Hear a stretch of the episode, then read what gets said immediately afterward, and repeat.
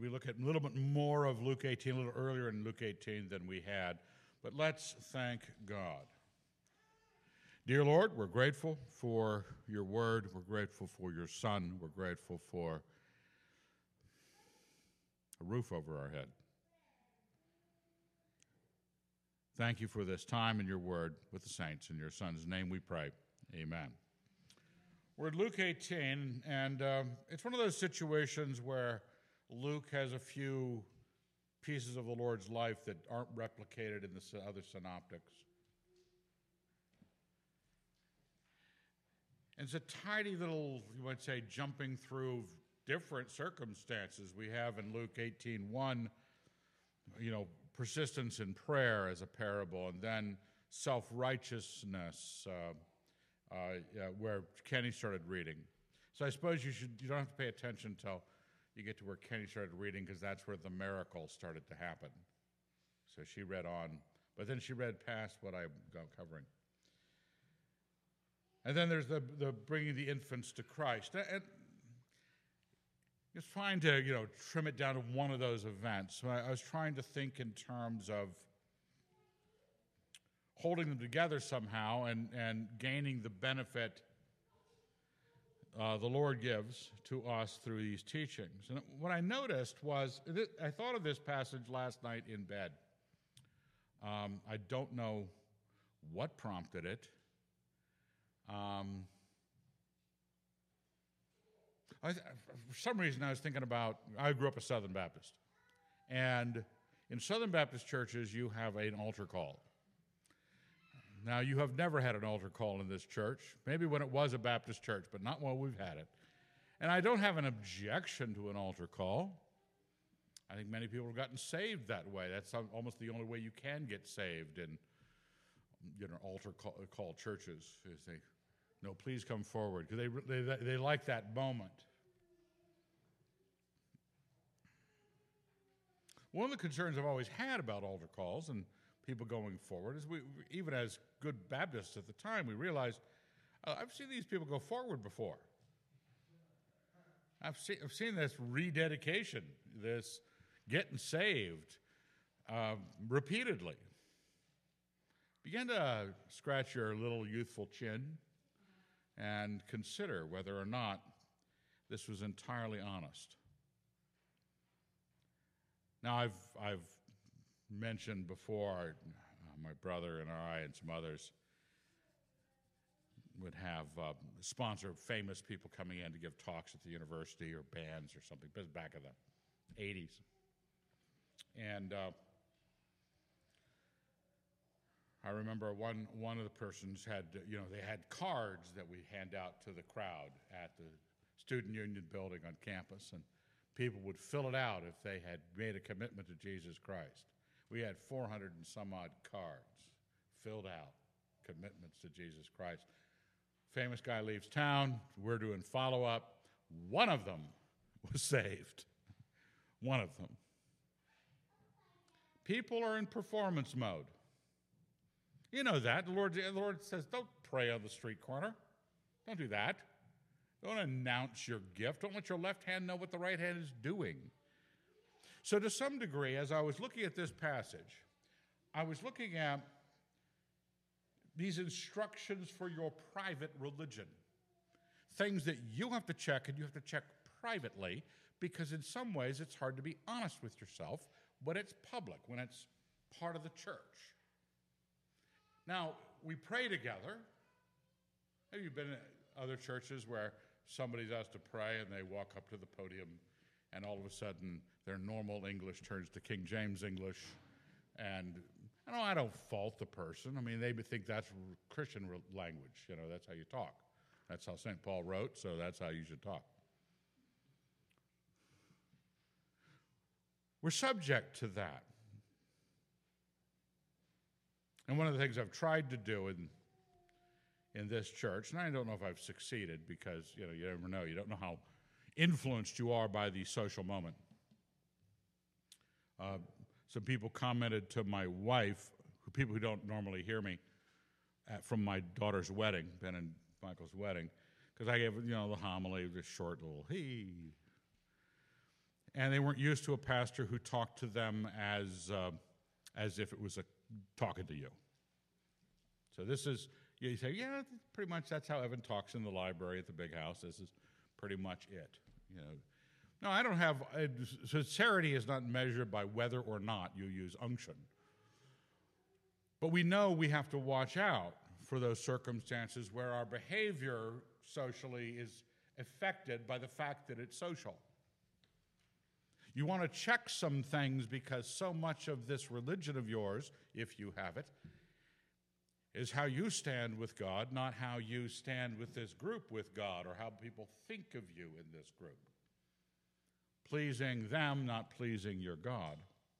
And he told them a parable to the effect that they ought to always to pray and not lose heart. Uh, these two parables here, he tells you what they're about going in.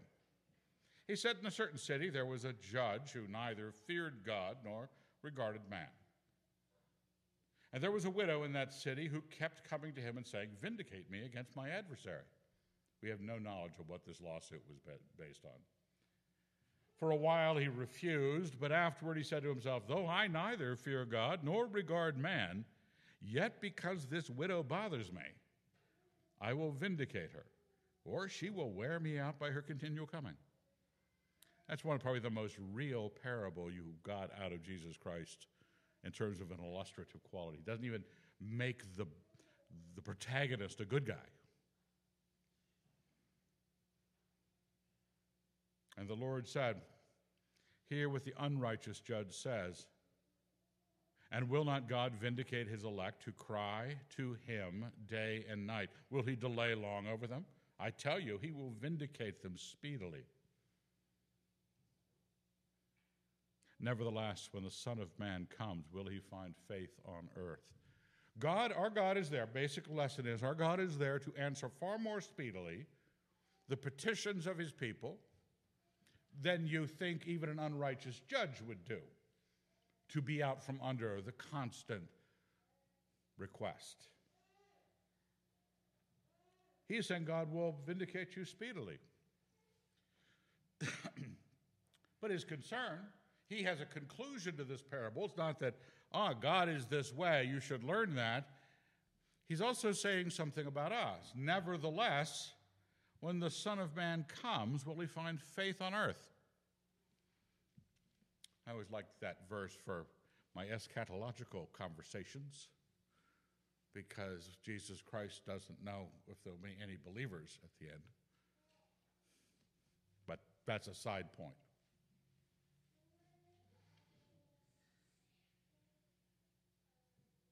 Nevertheless, we've got so many needs. One, somebody was saying the other night in the library, I think it was Manisha, um, that our affluence, America, there's a computer that turns on the heat in this 1887 building at 5 in the morning, so it's nice and warm when you shuffle in here late.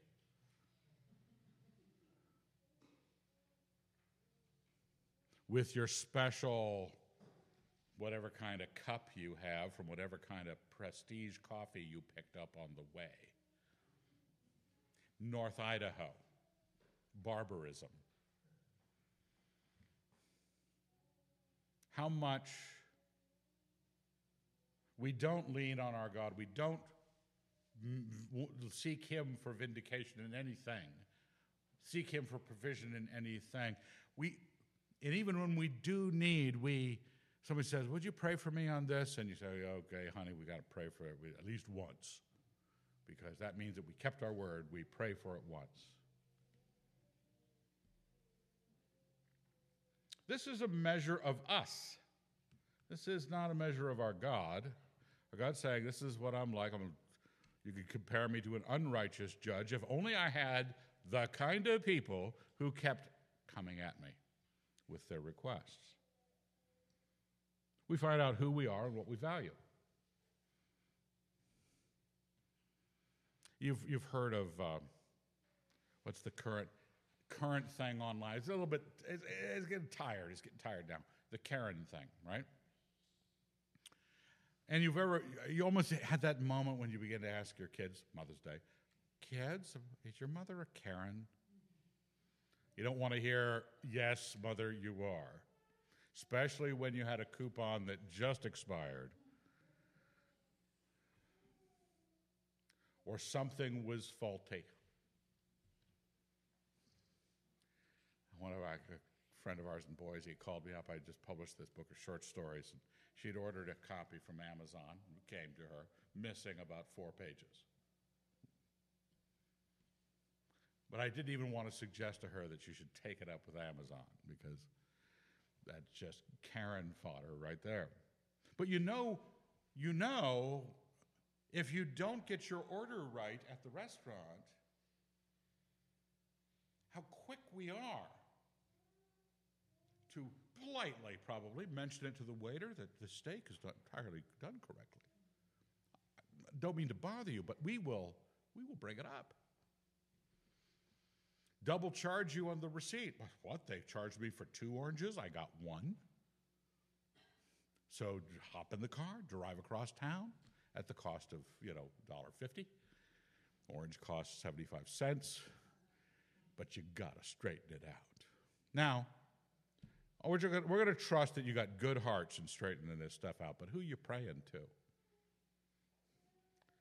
Who do you believe answers things in life? The widow, she had this judge, but she, who wasn't a good man and didn't like God either, but it measures who we are, where we make our petitions, how we valued our world, how important, because God says at the end of the day, I'm wondering if I have anybody who believes in me at the end of the day. Because if you believe, famous back for, for decades now, everyone talked about Nordstrom's because Nordstrom's has a great service department. The myth, the, the, the, the myths of a guy returning a set of tires to Nordstrom's for a refund. They don't sell tires. They took the tires and refunded him his money. Now, I don't know if that's uh, apocryphal, but they're like that. And oh boy, if only, if only Nordstrom's was our God. But it's not. Our God, who is responsive this way, will not God vindicate his elect who cry to him day and night? Do you value it that way? Do you, this is a checking point on whether or not you're one of those Christians who will not be believing in your Christ in any kind of operative way when the Lord returns. Oh, I, I, I believed in you, but I didn't really think you were like, you know, really there in such a way that in any of my needs I would petition you rather than trying to take it back to the county courthouse or Nordstrom service department. What do you do with the need in your life? Do you believe in your God ordinately? Not saying you don't believe in your God, but is he ordinately placed where he ought to be?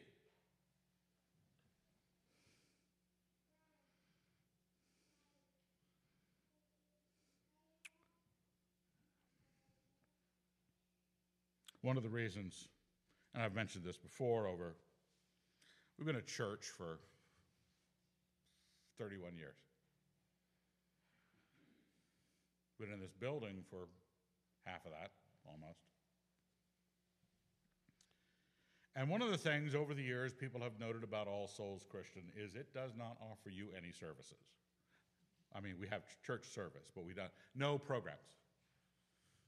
Accidental programs would be, uh, oh, a potluck just you know, bursts out uh, randomly. We don't have any staff. We don't have a phone. We don't receive mail here. It has to be sent to my house. Um, what else don't we do? And people have come up and clasped my hand, having lived in evangelicalism for a while. They walk into All Souls Christian Church and realize, mean, I'm not going to be asked to be on any committee or teach any Sunday school. That is correct. You will not be. They, you know, the tears streaming down, sobbing, hiccuping sobs, thanking me. And on we go through, you know, this place should be packed. We should be packed. Christians looking for a place they don't have to perform any kind of Christian duties at the church. The reason we do that, the reason we do that is the more you can be left to your own devices, the more likely, when Juvenal says, know thyself, the more likely you will know yourself. You will not be seeing yourself through the, the filters of Christian performance, whatever they are, as good as it may be. It's good to teach the young people a Sunday school class. It's good to have a choir that sings beautifully the things of, things of God. Well, no objection to them, but I'd much rather have you find out whether or not you're a Christian. That when you sit up, when you go home, it's not going to be how much you did X, Y, or Z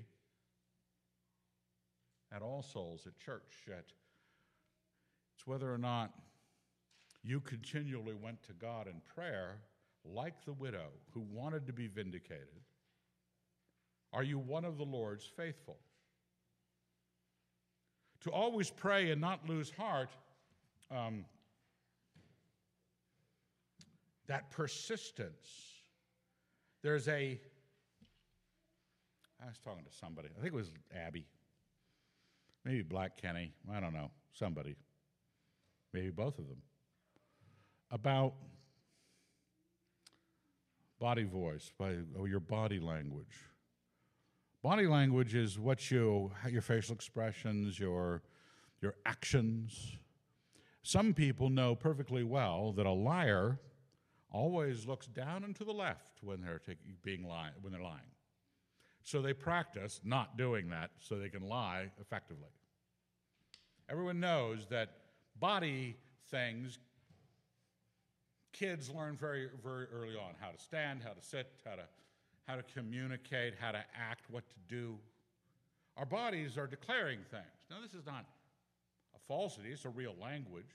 We know we gesture, um, somebody was telling me that the reason my sermons don't translate well into text is because you can't get all the facial expressions and the movements down. I, am incoherent if you just typed out what I said. Um, half sentences, us, you knows.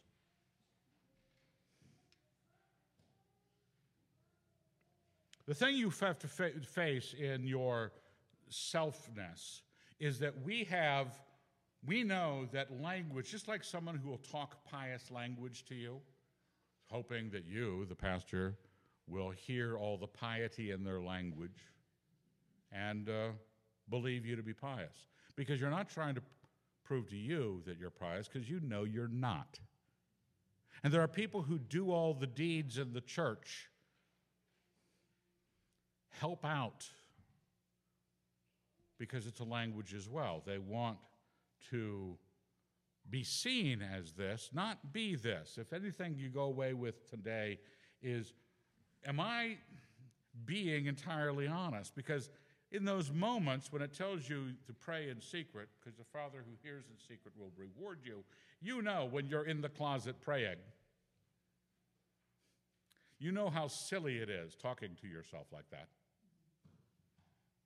But here you are doing it. And knowing that the only possible other person who could know you're praying is God Himself. All devices are taken away from you about who you're performing for. This doesn't mean people shouldn't serve in the church. This doesn't mean that the deeds of the body voice shouldn't be said, but it should come from who you are and be honest so that when I say something, it's what I meant to say and how I meant to say it to whom I meant to say it. So that when I perform a good deed in the church, it's because I have become a good person. And good people do good things. You're supposed to know when the Son of Man comes, will he find faith on earth? You're one of those. You're currently alive. Here we all are. Are we going to disappoint our Christ in who we are? when we're alone, we know something about ourselves. Do you persist in prayer and not lose heart? Because he's going to know you believe. That's how he knows. Do you ever think of I had this thought years ago when I read C.S. Lewis's problem of petitionary prayer. Lewis could not come up with an answer. Why do we pray when God, God already knows what we need? Right? He says, He knows what we need before we ask Him. Why are we asking Him?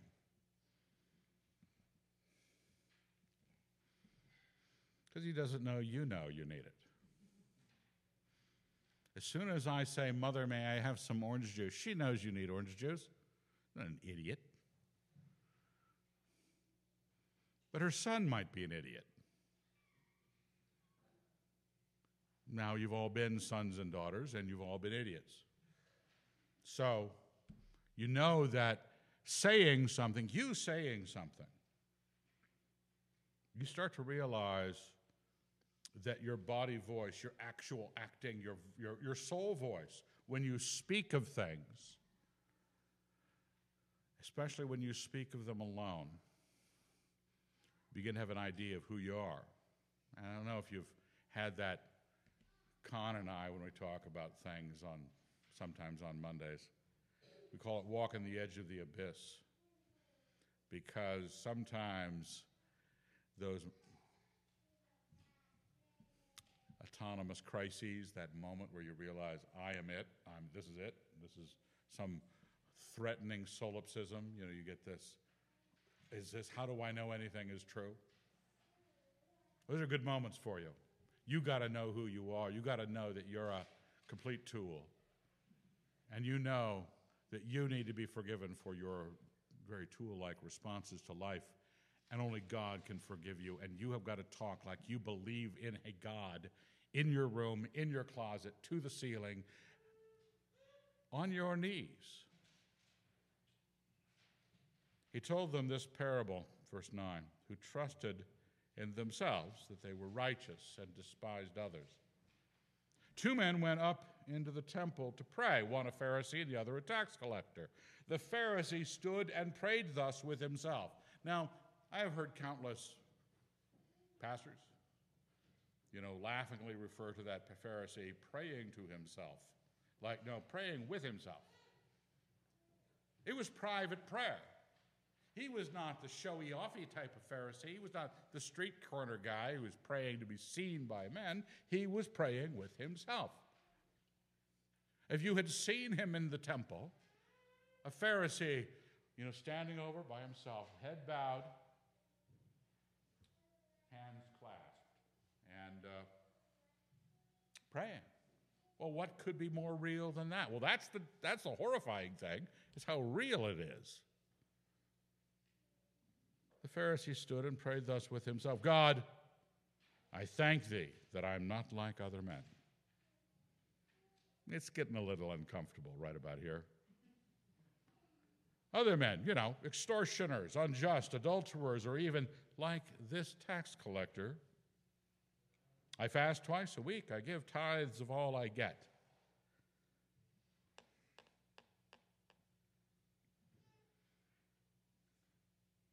Now, that was his prayer. We have no evidence that it wasn't true.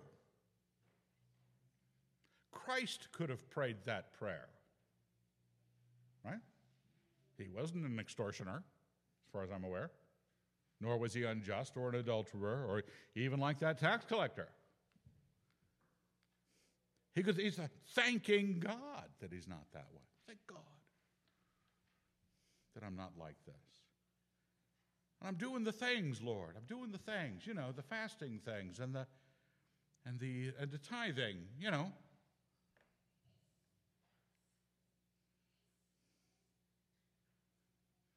It doesn't seem like people think this way, but they do. And especially when it gets to the fasting and the tithing, I get into too many conversations with people of we don't have a passing the plate thing here, so you make it hard to give, but you know that I'm against the tithe. And uh, when I get into conversations with people, They love talking about fasting, they love talking about tithing. Those are some of the most basic performance modes for people who are religious. How much money do you give to the needs of the temple? How much do you sacrifice the things that are desirable to you? Because that's really that unselfishness, that ability to set aside french fries for that long. Christ could have prayed this, but he wouldn't have prayed this. Being good's not the problem. They trusted in themselves that they were righteous and despised others. It's what you do with the righteousness that the Pharisee, I mean, Pharisees were like devotees, they were like the navigators of early, late Judaism, I guess. They were not an official group, they were a private club into the law.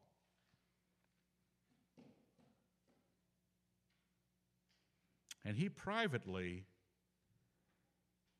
inordinately thought of his goodness in reference to other people's lack of it. He was collecting on what felt good about being this kind of pious. I've got everything worked out with God.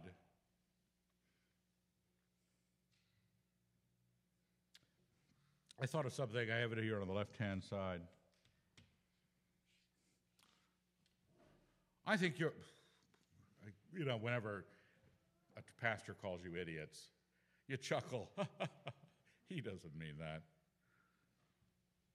But you say, well, maybe. Okay, so we're, but we're, we're, a, we're serious bunch. We go to a church that has nobody in it. We sing hymns in a church with nobody in it.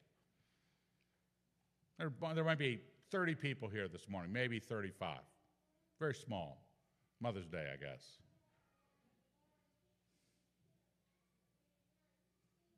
How can this not be a good thing? Are we not a good church? You say, what does the pastor think of us? We're a bunch of unrepentant sinners.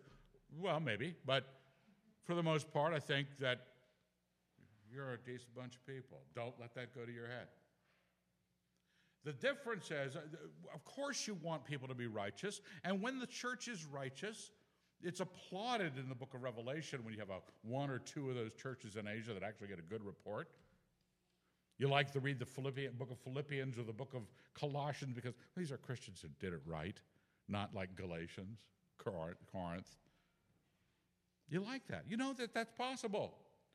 Christians should never have a PR department talking about our righteousness. Righteousness is done not dwelt on.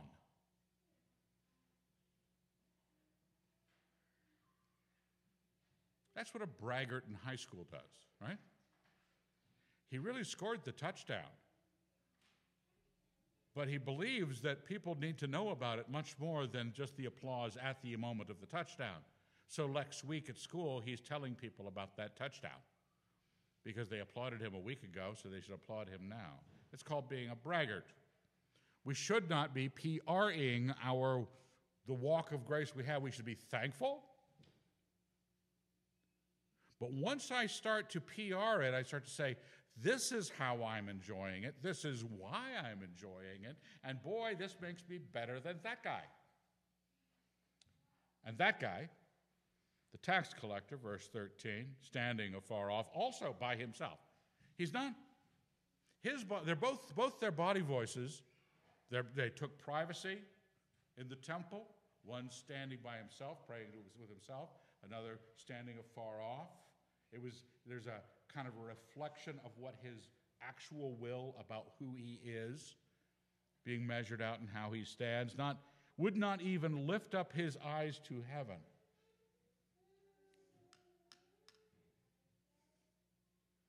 I was thinking of this. You know how when somebody says, let us pray, you go, huh. Right? Now, some of you do that because you were raised in the church. And you know that you just do that. And when I was in the Navy, we were lined up for some drill on the grinder, and had all marched around. And the commanding officer of was on the loudspeaker says there will be a invocation offered by the chaplain. And at that point, when he says, Let us pray, you will study your shoe shine. If you don't believe in God, you just look at your shoes. You're not admitting anything except you need to examine your shoes. We all know it's reverent to do. We also know, I was talking, I've, mentioned this before, I was counseling a guy who had left his wife and uh, uh, did not did not want to go back. And having I having a conversation with him, I said, you know, you don't want to even look up, do you? You don't even want to have your head go back on your neck and look at the heavens. Just the body language of that. There's nothing up there in the clouds that's going to say, go back to your wife. But he felt there was, just like he felt, not my shoes need to be examined. But that when you revere God, you bow your head.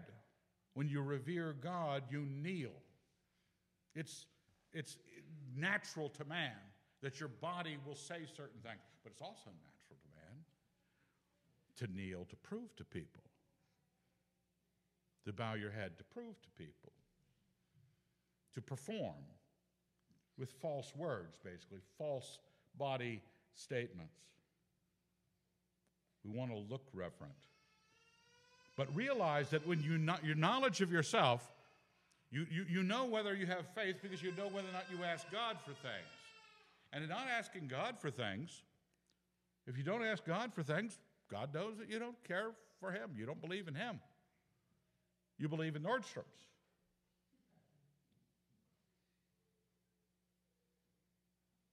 The tax collector would not even lift up his eyes to heaven, but beat his breast. I don't know anybody who beats their breast nowadays.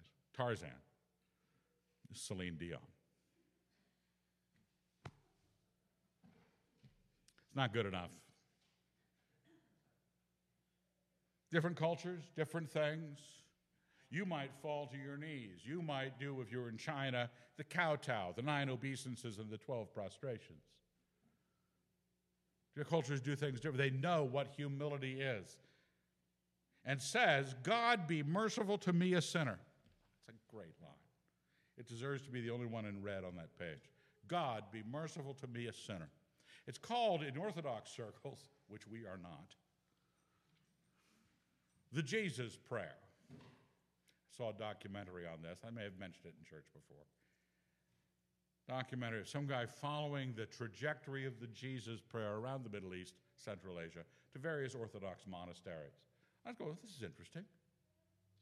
The Jesus Prayer. And I became aware that they're referring to this Lord Jesus Christ, be merciful to me, a sinner. I said, Well, that's a really good prayer. I, I don't agree with the Orthodox. I think they're, you know, not Orthodox. Um, but I, I, kept me in watching the documentary.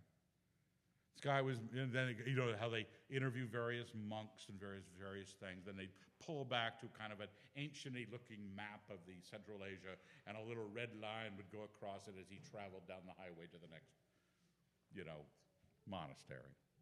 So it kept my interest. I watched it all the way to the end. Somewhat, somewhat blessed by this idea of the Jesus prayer Lord Jesus Christ, have mercy on me, a sinner. Until the credits rolled.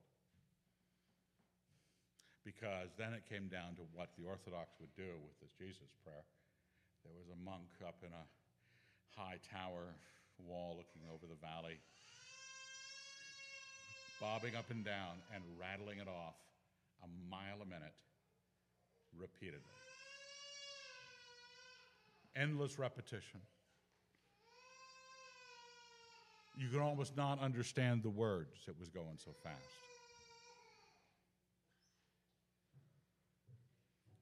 He was trying to say the incantation enough times. Now, in the discovery, you can have righteous people who do does what the Pharisee does. The problem is his PR department. The problem is that he wants to have um, he wants to have a, a, recognition in himself privately that he's better than other people. You've got to recognize that if you are better than other people, God bless you, and quit thinking about it. Quit discussing it with yourself. Quit, quit, you might say, stoking that fire that says, I enjoy being better than other people. Because who goes down to his house justified? The tax collector. For everyone who exalts himself will be humbled, but whoever humbles himself will be exalted. Obviously, it's not wrong to be exalted because the resort, reward to the humble guy is exaltation. Does that turn into a circle there? No, it's who, who exalts himself. When you're your PR department, when you speak of how you, you, know you've been in a social situation where somebody you know i really have really a quirky sense of humor. No you don't. No one thinks you're funny. If you said you have a quirky sense of humor that's the closest you got to humor. Because we're all laughing later about that. I was watching some commercial for some christian ministry. You know Christian movies. It was some Christian movie coming out. And they claimed in the liner notes that went across the screen as the trailer went by that it was the funniest. You don't have to tell people something's funny. It is, or it isn't. If you told them, it won't be. Suddenly, you get humbled. My father gave me a book years ago at the end of my days in the Navy because I was a conceited ass. He said, You still are a conceited ass, Evan. Yeah, but I'm better now. God made me fat, so I couldn't really be that conceited. But the great book, I don't know who wrote it, called Beyond Humiliation. Basic tacit is, uh, is, is humble yourself before you get humiliated. Humility will come to you. You won't like it when it comes to you. When somebody else does it to you, it's humiliating. Humble yourself, step away from yourself, because if you humble yourself, you will be exalted. If you exalt yourself, as much as we're desperate for that PR to work out for us, that people admire us, and sometimes they just don't figure out how quirky your sense of humor is, and so you got to tell them.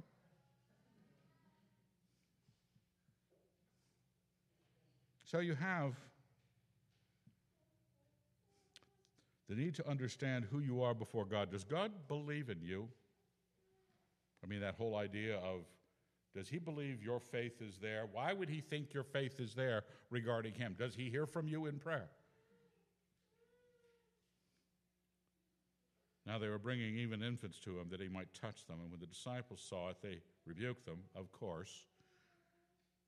But Jesus called to them and said, Let the children come to me and do not hinder them, for to such belongs the kingdom of God.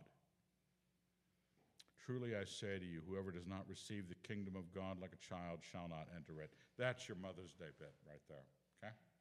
Moms bringing their kids to Jesus. Let the tears well up now. But what I was looking at, because I'm not a mom, and I have it here on the left hand side. If you have any integrity at all about who you are with yourself when you talk about yourself to yourself in your closet so that you know how you're performing, how can you hear what's going on?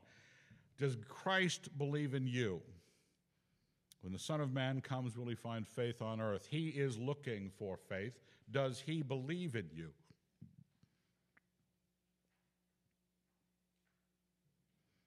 In the second story, the second parable, is what do you believe about your knees? And I think in our country, it is a difficulty. Some churches are more used to having prayer rails and things like that, and they kneel and genuflect. We're not that. We're Anglo Saxon Protestants, for heaven's sake. We, we're upright men. We're Americans. We don't bow. We are Sparta.